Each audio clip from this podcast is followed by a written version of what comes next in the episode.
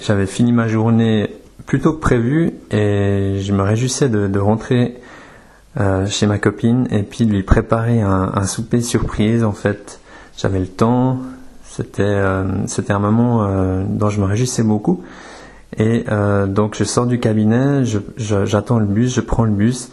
25 minutes plus tard, j'arrive devant la porte de chez elle et je m'aperçois que j'ai oublié mes clés au cabinet. Zut, je, reviens à, l'arrêt de bus, euh, 10 minutes, je m'aperçois que j'ai de la chance, j'ai un bus qui vient assez vite.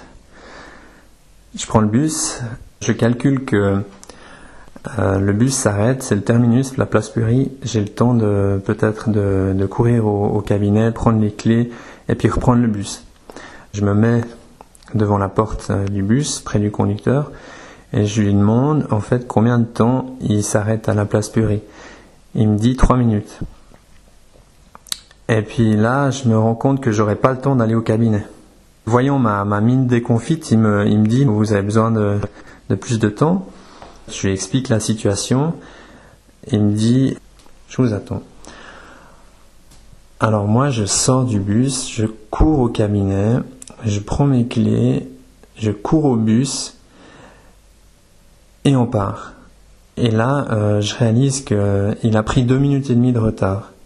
J'étais vraiment plein de gratitude parce que j'ai pu bah, rentrer euh, chez ma copine. Je suis arrivé 20 minutes avant elle, donc j'ai juste eu le temps de commencer à le souper et puis euh, elle m'a en fait aidé à le terminer.